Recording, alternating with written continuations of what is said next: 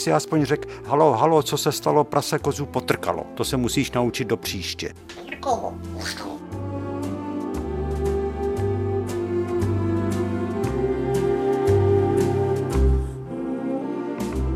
V každém případě vás vítáme u našeho pořadu vzpomínání.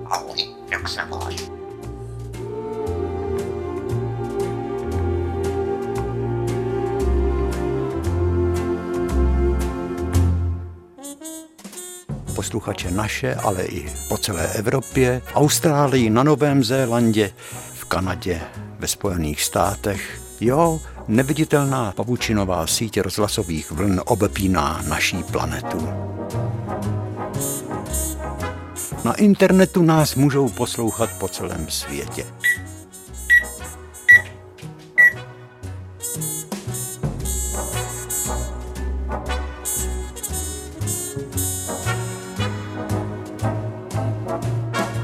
Toho jsme se dožili. To je ta lepší tvář světa. My, kteří jsme ještě zažili prastarý telefony na poštovním úřadě, kdy pan poštmistr nás spojoval, když zastrkával banánky mosazný do veliký tabule, kde byly dírky a klapičky a tak propojoval meziměstské hovory. No a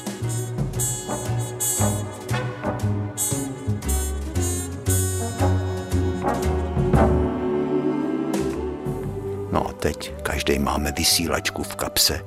Jmenuje se to mobil. Maličko, ale To je co? Mobil, internet, rozhlasové vlny, paprsky. Já myslím, že není těžké si představit toto nejnovější a nejmodernější předivo, kterým se musíme prodírat, my lidi, protože těžko by se hledalo na naší planetě místo, kterým by toto vlnění neprozařovalo.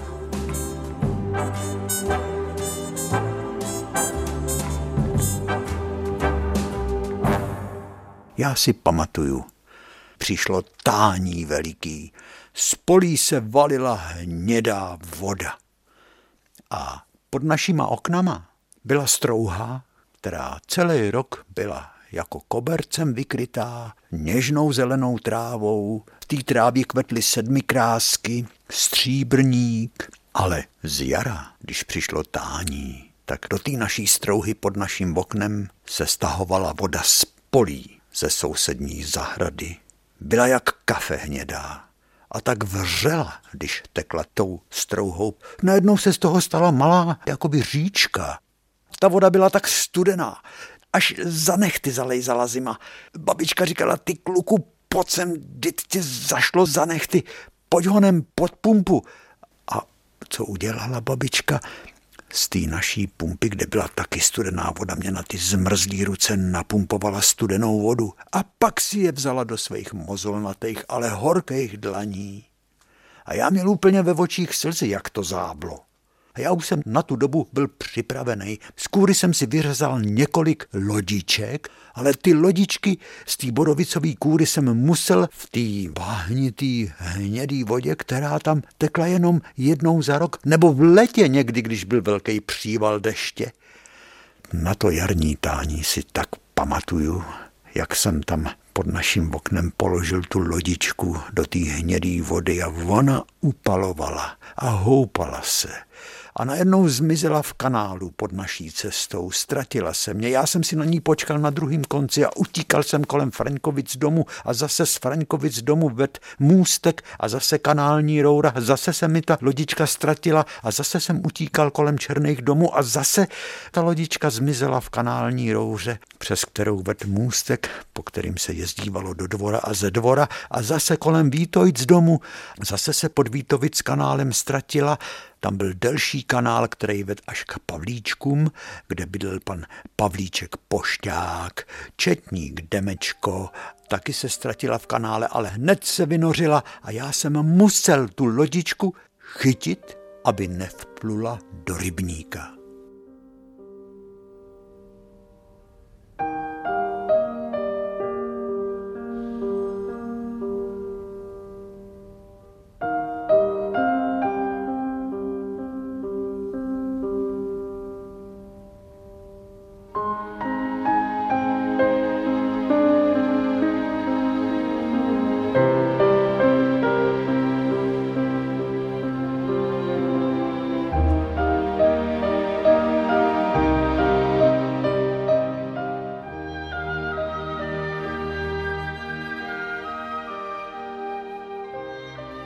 Jedna lodička jednou skončila na rybníku.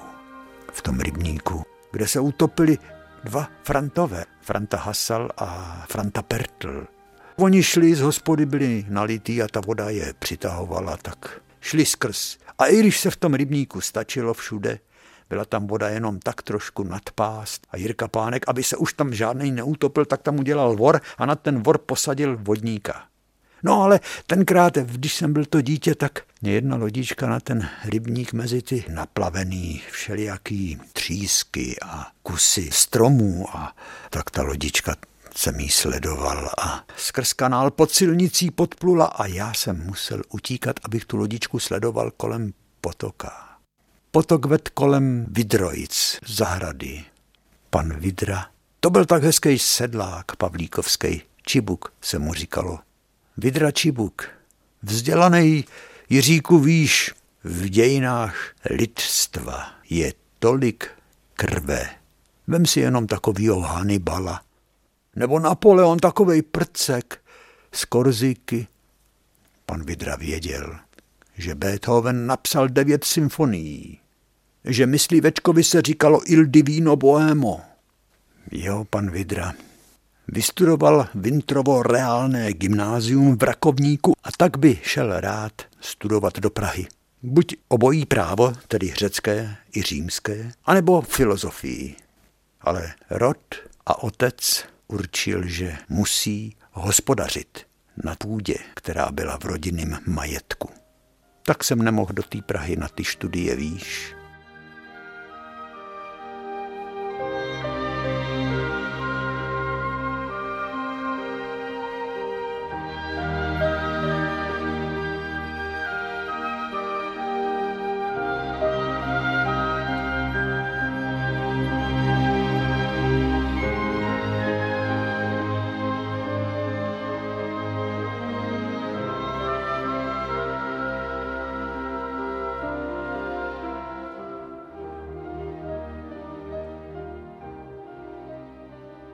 Ale já si vzpomínám na tu lodičku, jak upalovala.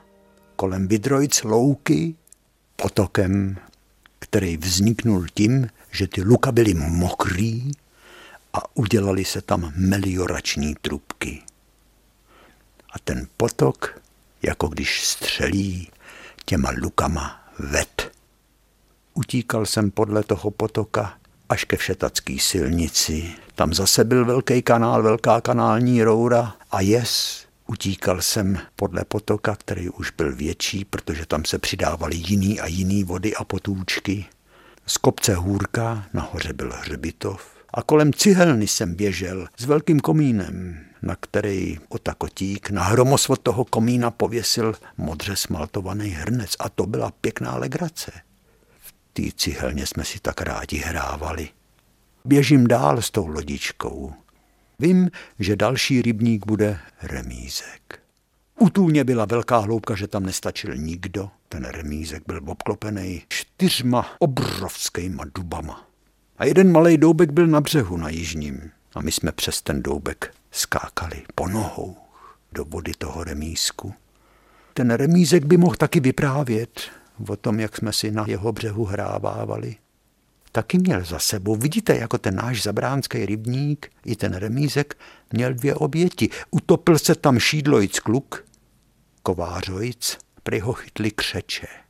A jednou ženský zaváděli chmel, bylo to na jaře, a vidí, jak Jiřinka Šnóblojc jde tou samou cestou, jako jsem já tenkrát běžel, podle potoka. Jiřinko, volali ženský z chmelnice. Jiřinko! Jiřinka vůbec neotočila hlavu, šla pořád. Jiřinko, zastav se, my už běžíme k tobě. Jenomže on to byl velký kus z té chmelnice k tomu remísku. Jiřinka už vchází v těch místech, kde se vlejvá potok.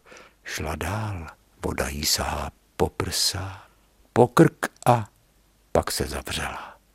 No Jiřinko, volali ženský z chmelnice, ale to už Jiřínka neslyšela.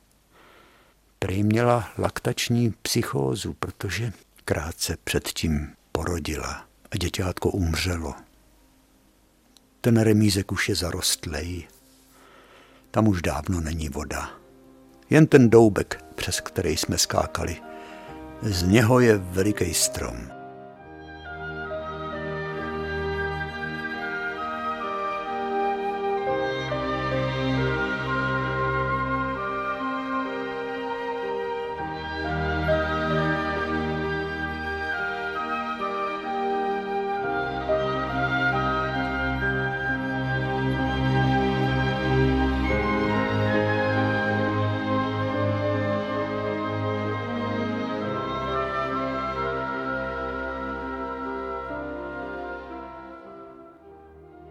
Tenkrát, když se meliorovalo, tak vznikaly tyhle ty potůčky, protože do zvlhlejch luk zakopali dost hluboko, metr, takovou kulatou, úzkou lopatou. Meliorační trubky, červenoučký meliorační trubky, akorát tak dobrý proto, aby si z té meliorační trubky udělal pan Hamous na svý zahrádce hrad, věž hradu jak jsme o tom už 150 tisíckrát mluvili, pro tu obrovskou obrni betónovou karkulku, která držela ten košík s těma kamennejma jabkama a hruškama a švestkama.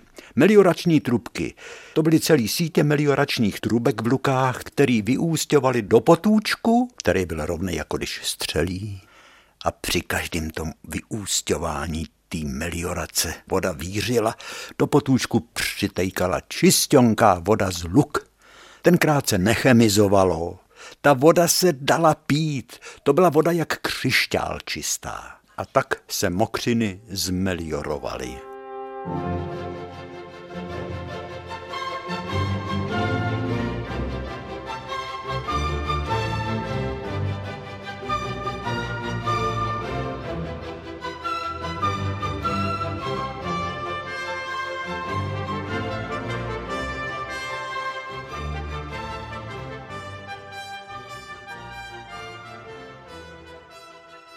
Měl jsem hrát údolí, kde tek malej náš potok, který v době velikého deště nebo ve velikým jarním tání začínal až u našeho domu, přímo pod naším oknem.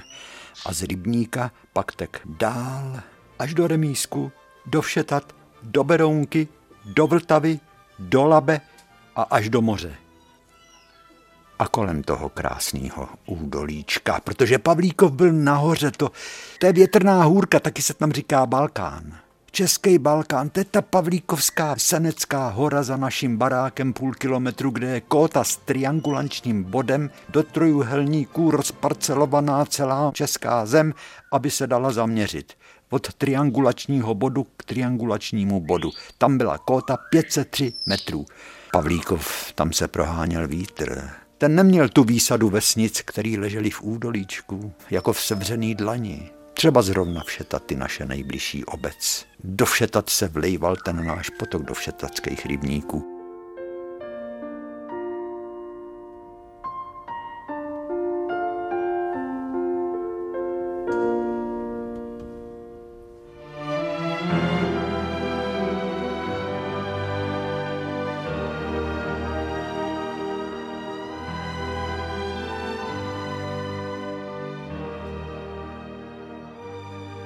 Potok nejdřív minul hřbitov cihelnu. Před cihelnou byl malý domek pro hlídače, snad jenom z jednou místností a ten byl jako, když ho vystřihneme z pohádky.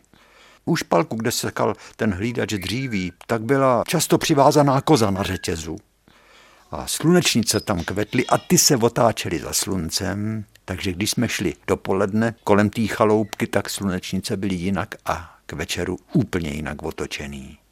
Pořád se tam kouřilo z komína. Když byl rovnej kouř z komína, to znamenalo, že někdo pálí rovný polínka na dříví, jsme říkali. A ani nevím, kdo tam bydlel. Ten úzký potůček se před tím vlítím do toho remísku rozšířil. Tam byla hloubka nizoučká. Tam jsem vydržel stát a koukat se do vody, protože já tam viděl takovou nádheru. Čolky, škeble tam byly, Mřenky tam plavaly, mřenka malá stříbřitá rybička. A já jsem si ji prohlížel a žasnul jsem. Žasnul jsem, jak to zvířátko je krásný, jak se leskne, jak se leskne všema barvama duhovejma, to její tělo hraje. A když jsem si prohlížel to malinký rybí bočíčko jako špendlíková hlavička veliký, tak jsem byl na vrcholu dlaha.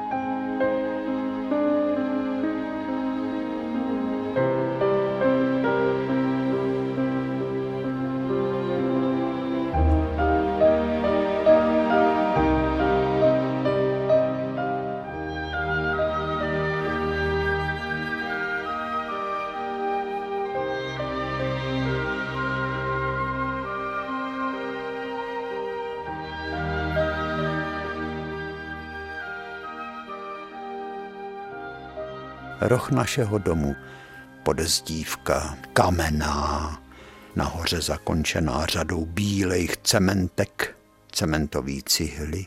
Podezdívka je z těch kamenů, který lámala moje babička v lomu na hůrce pod hřbitovem.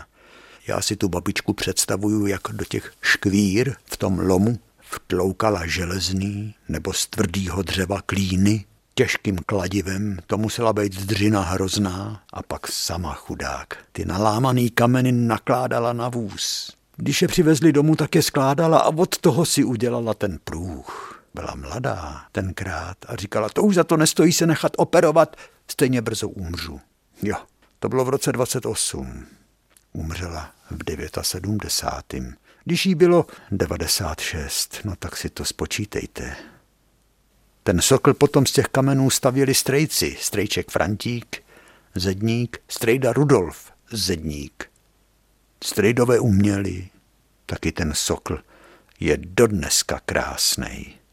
Barvy kamene, nekonečný tóny šedý a zlatavý.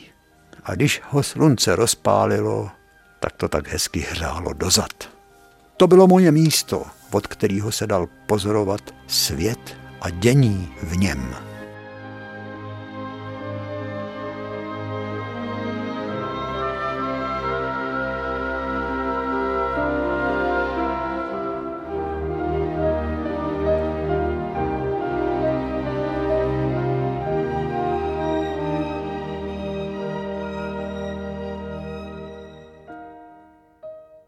Když jsem jednou seděl na rohu našeho domu a měl jsem ukopnutý palec, zažili jste to? Když si ukopnete palec a ta kůže visí, to bolí a crčí z toho krev. Babička říkala, no pojď sem, honem, umejem to, dej sem tu nohu. Musel jsem zdvihnout nohu a pumpovala na to vodu. To řezalo. Ona říkala, neboj se, neboj se, hned tě na to dám. Co bych tě na to dala mořskou cibul, ta moc táhne, nebo tě na to dám arniku, ta taky moc táhne. Já tě na to dám beraní pitlík, to byly takový něžně zvlněný, měkký lístky, nějaký byliny. A potom tedy, až zítra, tě dám mořskou cibul. Ale hned se ti to zahojí, chlapče. Co si to dělal? Proč nedáváš pozor? Proč se nekoukáš na cestu? My jsme měli tak často ukopnutý palce u nohou, protože na té naší cestě právě to bylo. Já jsem vám to ještě neřekl. Když jsem seděl na našem rohu a podíval jsem se dolů na jich, tak tam vedla cesta k rybníku. A dál přes Vidrovic sušárnu, přes zahrádku pana Hamouze, kde měl hrad s Karkulkou, až do vsi ke kostelu a dál dál k panošímu újezdu a do skrý. Když jsem se podíval na druhou stranu k severu, tak jsem viděl nedaleký vrch, průhon, přes který vedla silnice, lemovaná bohatým stromořadím, nějaký druhy jilmů nebo co to tam je – na té silnici koncem války udělali hloubkaři nálet na vůz, tažený koňma, o tom už jsme povídali. Když jsem se podíval z toho rohu na západ, tak jsem dohlíd na ten nejvyšší bod s kótou 503 metrů, kde stál ten triangulační bod. Trojuhelník, na který jsme tak rádi lezli. On byl červeno-bílen nalakovaný, jako taková hračka to vypadalo z dálky, ale zblízka to bylo vysoký a tam potuď bylo vidět i kouře z Plzně a na severu Krušný hory a na jihovýchodě kopce Brd. To byl západní pohled. A východní pohled byl skrz naší ulici kolem cestáře Kopeckýho, Truxu Satarika přes silnici. Na té silnici to bude kapitola sama pro sebe, to si necháme na příště, co se odehrávalo na silnici. A dál se šlo malou uličkou, kde byl na pravé straně dům u Mančíku, kde bydlel mistr Sláma, který měl papouška zeleného Afričana. Amazoniana, pardon. Žaninko, omlouvám se ti, to byl Amazonian, který neřekl ani ně, na rozdíl od tebe. Mazlíčko. A pan Sláma Četník měl tak hustý zamračený obočí, i když to byl hodný člověk, tak toho jsme se báli, i když byl v penzi.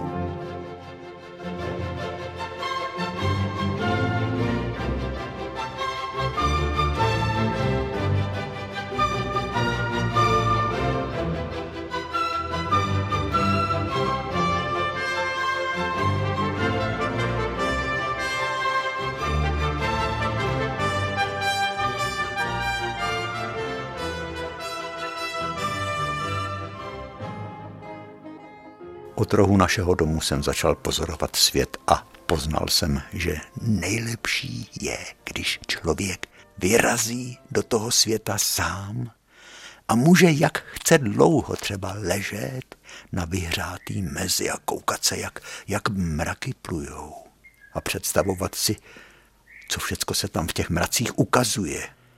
Drak, vopice, krokodýl, plachetnice, ty mraky, jak se kupily jak se zjevovaly nad Seneckou horou. Najednou vyrost velký hrad z mraku. A já jsem si říkal, nad čím asi ten mrak letěl, než k nám doletěl. Co asi ten mrak viděl. Nebo jsem si tak rád prohlížel, když už jsem ležel na té mezi trávy zblízka a dění mezi trávama, mezi rostlinama, mezi kytičkama malejma. To bylo mravenců a všelijakých broučků všech barev a každý si to někam pelášil, každý někam spěchal a cvrček do toho cvrkal. To už jsme říkali o tom, jak jsme vyháněli cvrčky z děr s meklicí, že jo? jak jsme tam zašourali a cvrček vylez a my jsme ho chytli do prázdné krabičky od syrek. A hlavně jsem pozoroval lidi, jak třeba pohrabávali seno, nebo když pleli burgán nebo mák. Ovšem často jsem musel pomáhat babičce a mamince na polích. Ale jak jsem měl volno, tak jsem vyrážel na veliký výlety.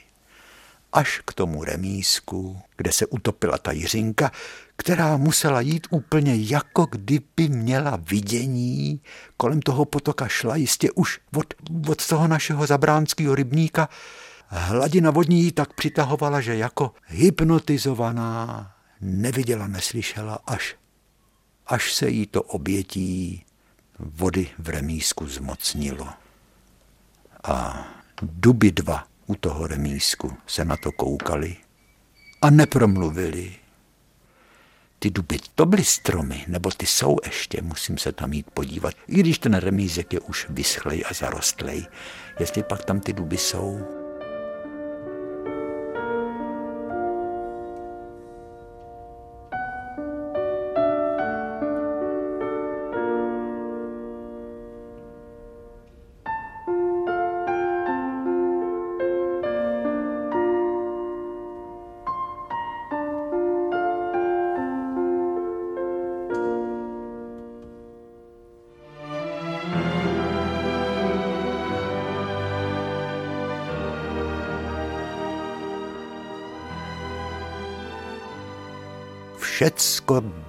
Zadarmo. A je do dneska. Všecka krása. Už tenkrát to bylo všecko zadarmo. Pohled na kostel, pohled do mraků, pohled na kvetoucí stromy, pohled na lítající včely, pohled na vlaštovky v našem hnízdě, který když krmili mladý, tak lítali pořád sem a tam, sem a tam a mláďata z hnízda vystrkovali zobáky, který vypadaly jako rozevřený kleště štípačky.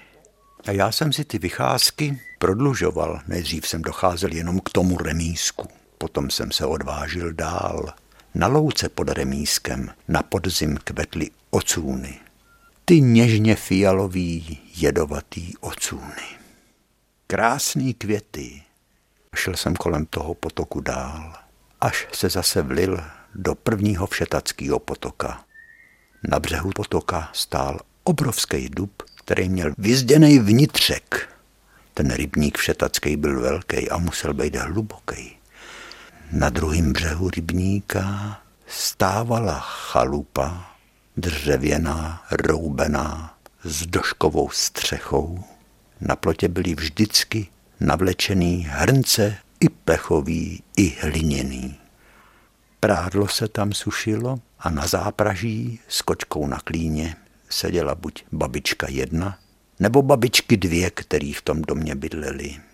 Takový prostý, ženský, který v pohádkách vyčarovávají ty největší divy. Jednou jsem si je chtěl nakreslit. Promluvil jsem na ně a oni mě vůbec neodpověděli, jako kdyby se mě lekli a zmizeli ve svých chaloupce.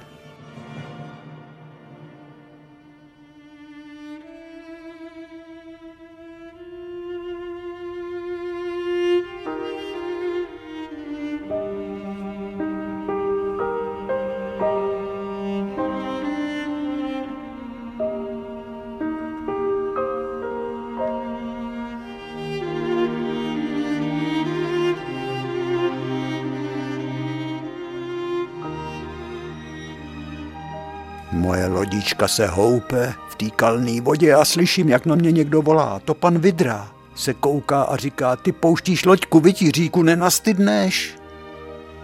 Ten pan Vidra, který mu se říkalo Čibuk, ta vůně jeho čibuku ještě dlouho stála na těch místech, kudy procházel. Krasavec, podobnej herci Gary Cooperovi z filmu V pravý poledne. Ten pan Vidra, toho jsem měl tak rád.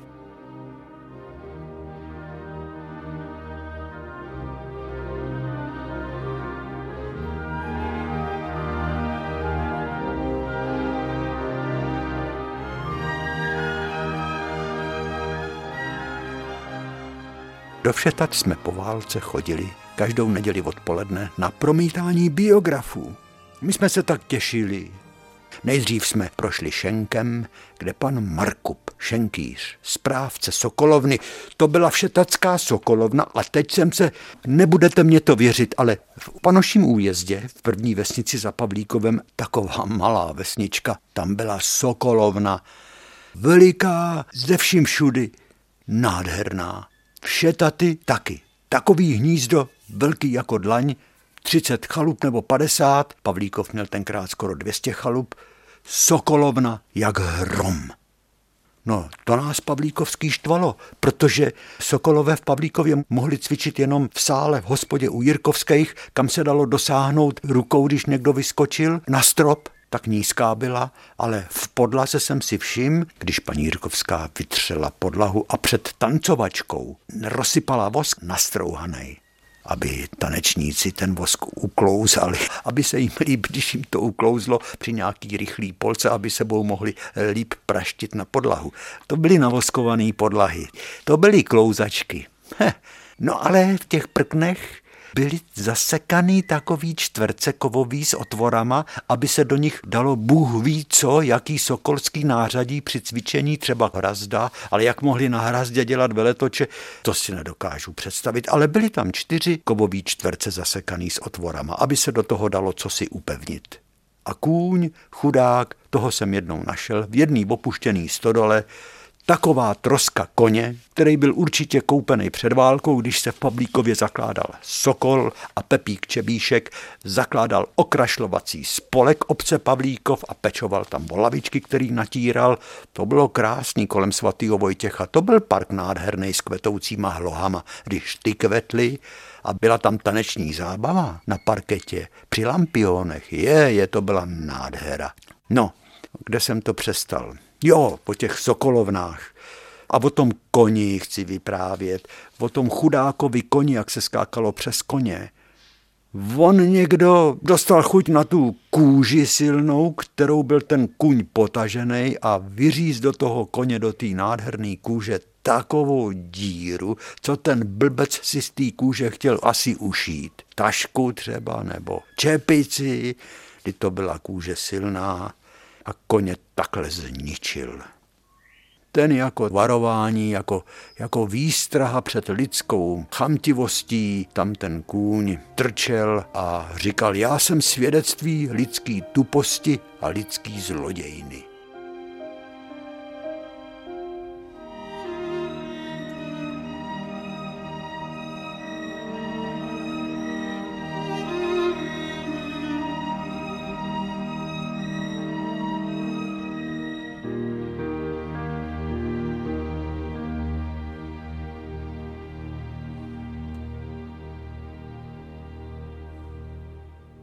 Ale ještě jsem chtěl něco říkat. Jo, o té všetacký Sokolovně.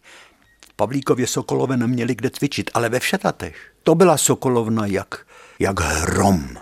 My jsme tam chodili do biografu, vždycky jsme se těšili, vždycky jsme si před biografem u pana Šenkýře Markupa, který vypadal takový vyhublej, s knírkem pod nosem. Jo, František Filipovský. Přesně. Jenomže měl knírek pod nosem. Co pak si dáme? Pánové, to bude dneska malinovku. Tak jsme si koupili malinovku ve flašce, která měla patentní uzávěr. Vzpomínáte si na ty patentní uzávěry z toho silného drátu, jak byly nahoře zakončený porculánovou hlavičkou a na tom pupíčku té porcelánové hlavičky byla navlečená růžová gumička, která těsnila, tak aby ta limonáda nemohla vytýct. A my jsme s tou limonádou už blochtali a potom, když jsme to otevřeli, tak to vyprsklo a my jsme byli celý zlitý sladkou červenou limonádou. No jo, ale ta nám přišla vhod, protože ten film, který nám promítali, i když válka dávno skončila, tak byl hrůzostrašný. Mladá garda, Oleg Koševoj, vedoucí mladý gardy, zastřelený SS manama, krve moc, mrtvejch taky, vesnice vypálený, jako kdyby my děti jsme neměli právo na to žít v míru, když už válka před dvěma lety skončila.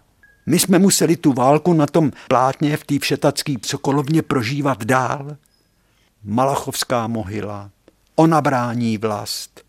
To byly filmy, které ukazovaly hrdinství rudý armády. Ale jak k tomu my jsme přišli, když jsme se těšili na odpolední nedělní biograf a chodili jsme z té všetacký sokolovny zpátky domů, jako když nám někdo jako když nám někdo pěstěma zabouchá na hlavu. Takový strápený jsme chodili. Všetacká sokolovna. Potom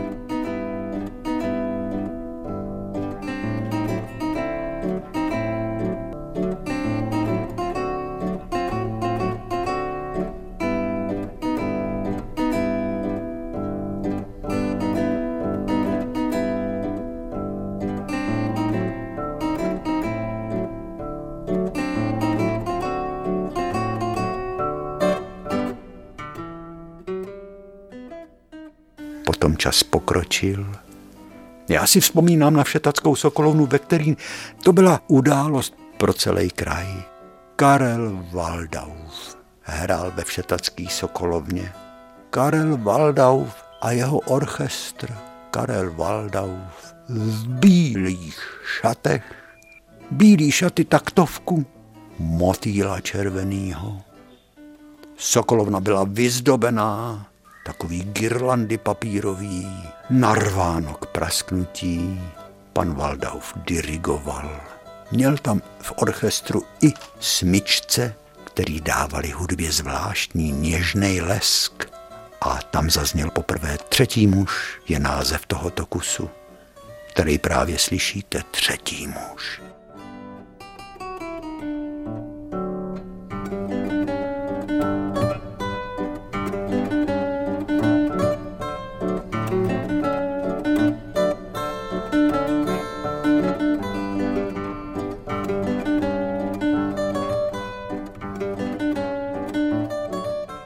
To byla filmová hudba o pašerácích penicilínu po válce. Tenkrát bylo penicilínu nedostatek. Tu hudbu složil Rudolf Karas nebo Anton Karas, třetí muž. Byla to hudba taková, no se do ní zaposlouchejte, ona se zadírá přímo až pod kůži.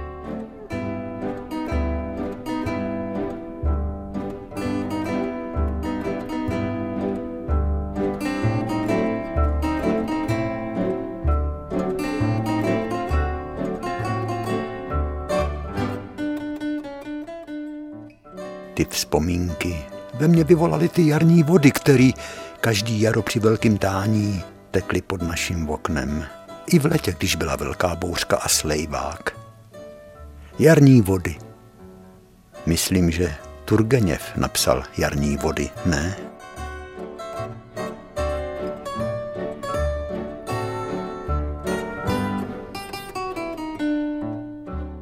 Tak jako jarní vody mé mladé dny, uplynuli jste mi. Četba klasiků nám nasměrovala vidění světa. Takže když jsem čet Balzaka, tak jsem vnímal to veliké divadlo světa neboli teatrum mundi prismatem Balzaka. Když jsem čet Maupassana, tak jsem viděl svět očima Maupassana, očima Zoly, očima Flaubera, Dostojevského, Tolstoje, Čechova, France Kavky.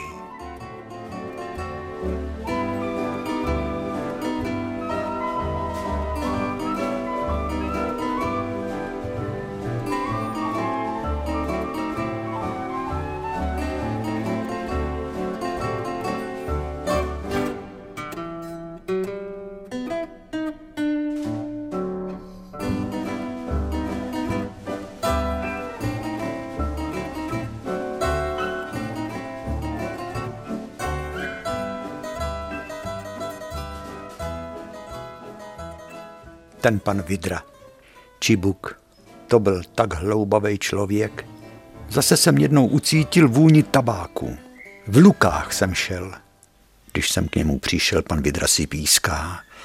Sedí na kraji svý louky a já jsem začal pískat s ním, protože to byla známá písnička Hřbitové, hřbitové, zahrado zelená, do tebe padají nejdražší semena, padají, padají, ale nevycházejí, snad ti hrobaři hluboko sázejí, znáte to. A pan Vidra řekl, tak nad tím přemýšlím, kdy ona je to vlastně La Paloma. No zaspívej La Palomu, zapískej La Palomu. Ona je to ta samá melodie, chlapče. Tak jsem zapískal La Palomu.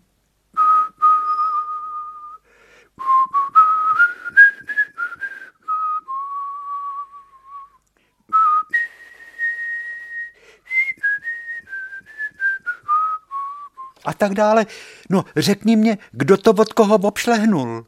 Ty je to stejná melodie. Hmm.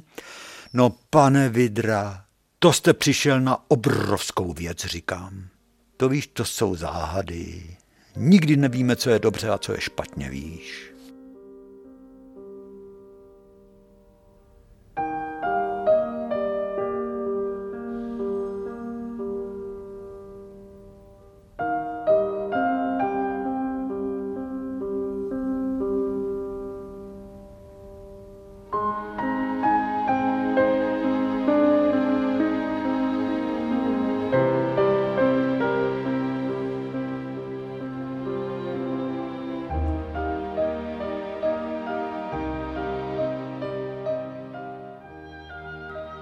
Jak to říkal ten pan Vidra? My nevíme, co je dobře a co je špatně.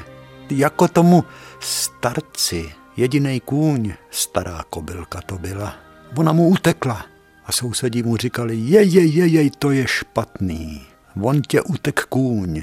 A stařec řekl, jo, kdyby jsme věděli, co je dobrý a co je špatný, to my nevíme. Za nějaký čas se mu kůň vrátil a přived stádo divokých koní. A sousedi říkali, jej, to je dobrý, to je dobrý, že máš takový velký stádo koní. Jo, kdyby jsme věděli, co je dobrý a co je špatný.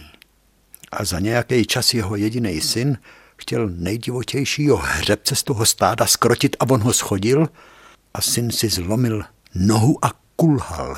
Chodil voholi a sousedi mu říkali, to je špatný, ty máš jedinýho kluka, který kulhá.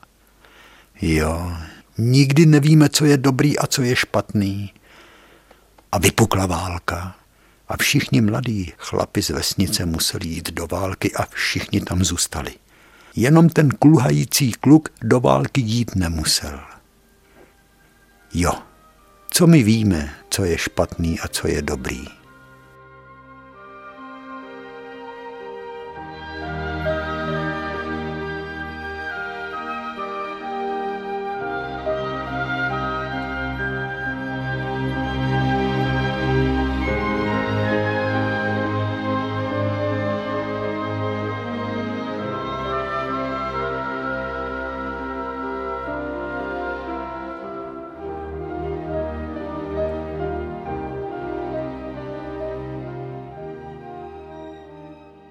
Jsem tenkrát čet Paula Verléna, který v jedné básni říká, co jsi udělal ty, co jsi tu sám.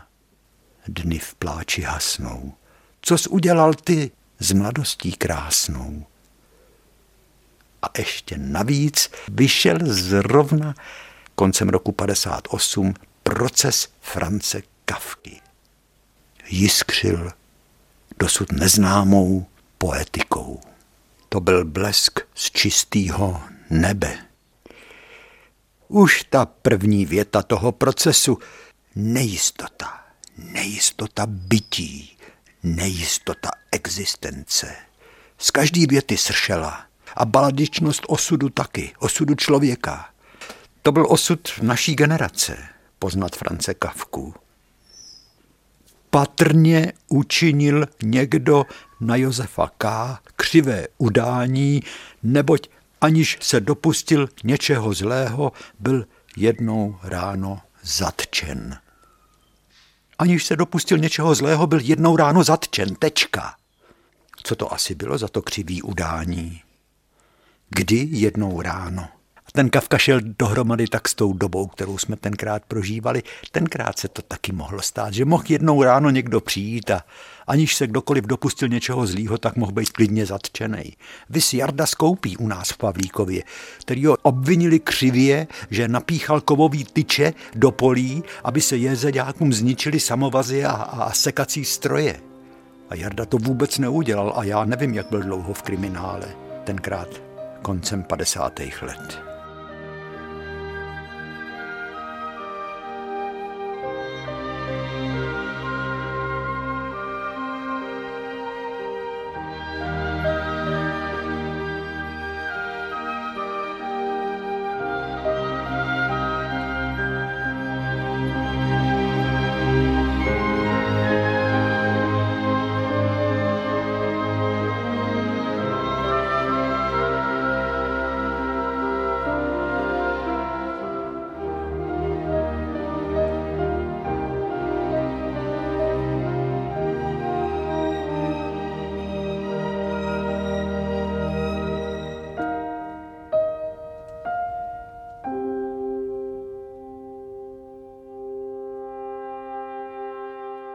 Já jsem vám toho chtěl tolik říct. Zatoulali jsme se u toho našeho potůčku a ještě jsme se nedostali ani k Berounce, k řece. V Křivoklátě, kdyby se šlo tím lesem za tou všetackou Sokolovnou, tak se přijde na Velikou Bukovou. Já jsem jednou, teď jsem si vzpomněl, už jsem o tom vyprávěl, jednou jsem vzal maminku v neděli odpoledne a projížděli jsme vesnice kolem. Když jsme přijeli na Velkou Bukovou a zastavili jsme u zvoničky na návsi u rybníka, tak Paní Holičová, zbíhali se lidi, který pak vy jste. Ty jste mě stříhala, když jsem byl dítě. Já už si nepamatuju. Nemůžete si to pamatovat, už je to taky 40 let. A měli takovou radost, že mou maminku vidí, protože jim ta maminka moje okrášlila život. Ona byla na děti hodná, Ona je hned dokázala skrotit. Ty děti se dávaly v takový malý točitý židličce značky Tonet. To bylo na Velký Bukový a ve Všetatech to bylo to samý a na skřivani tak lidi se zbíhali, paní Holičová přijela. Kdyby jsme bývali byli jeli dál, tak přišel křivoklát a už jsme u řeky Berounky a jednou jsme tam jeli s tatínkem a s maminkou. Ty byli svátečně a mě taky oblíkli do svátečních šatů. Já měl košily a kalhoty na kšandách a u krku takovou mašli. A šli jsme do hotelu Musil na oběd a, a já jsem jako dítě způsobně seděl, jak mě maminka s tatínkem učili. A najednou jsem tam uviděl kočku a zrovna pan vrchní mě přinášel talíř s řízkem a maminka říkala, počkej Jiříčku, já tě to rozkrájím. A já jsem zdvihnul hlavu na pana vrchního Ukazoval jsem na kočku a říkám, naše babička říká kocourovi ty kaňoure.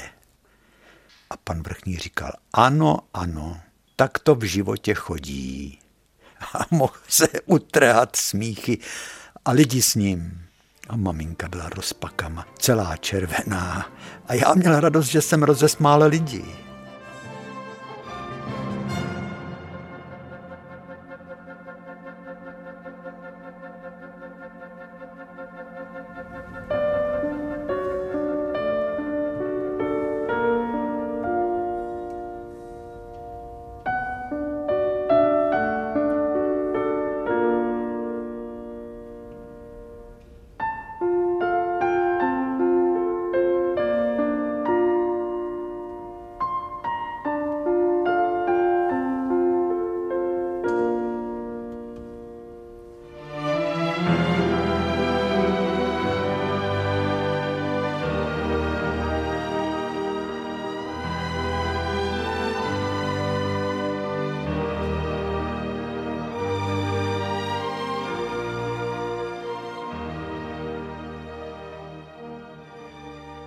Lodička z kůry.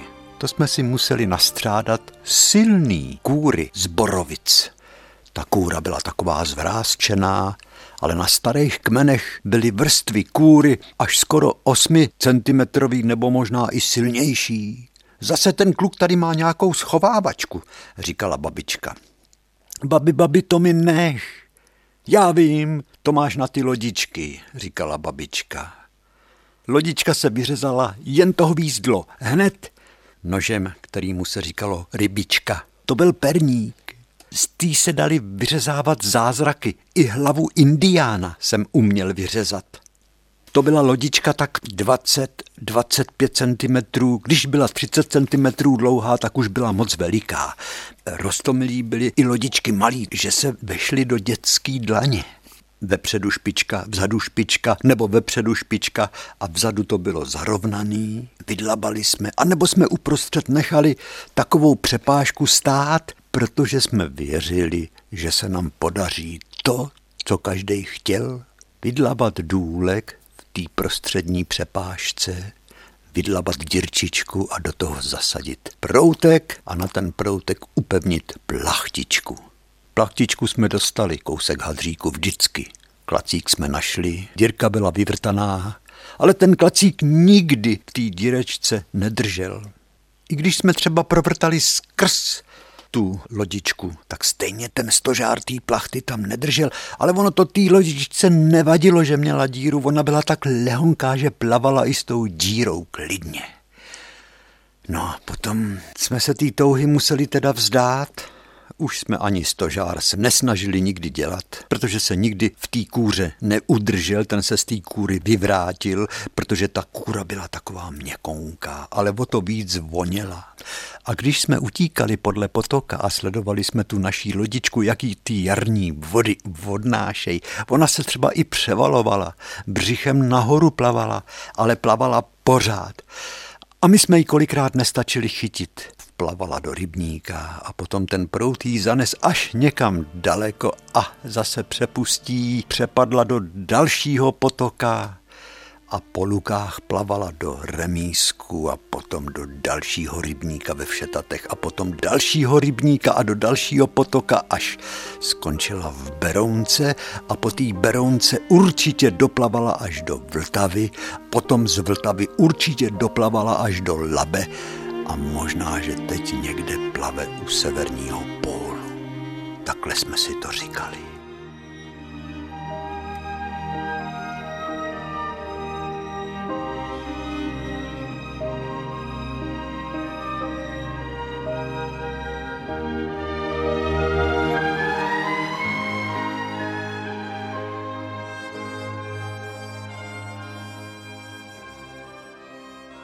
Kam se ztratili ty naše dětské lodičky? Jak asi skončili? Kdo pak je asi našel? My děti jsme vlastně byli taky takový lodičky z kůry. Proudy nás zanášely, odnášely, mizeli jsme v proudech, opět jsme se vynořovali, většinou někdo vedle nás, jako my jsme běžívávali kolem našich lodiček. Během života nás často někdo doprovázel, trošku hlídal, ale stejně nás neuhlídal.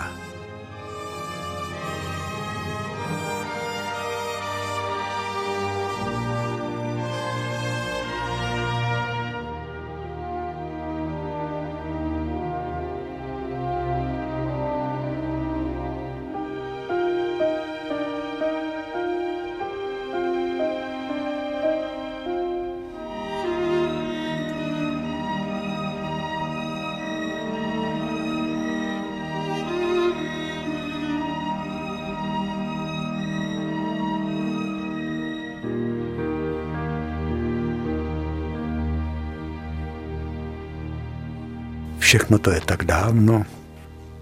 A já jenom lituju, že všichni ti, kteří provázeli celý můj život, dětství, dospívání, už tady nejsou, že se jich nemůžu vůbec na nic zeptat. To jistě máte ten pocit taky.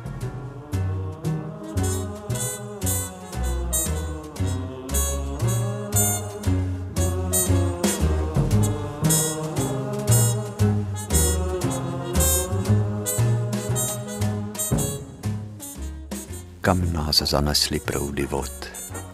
Zanesly nás tam, kam ta voda života utíkala.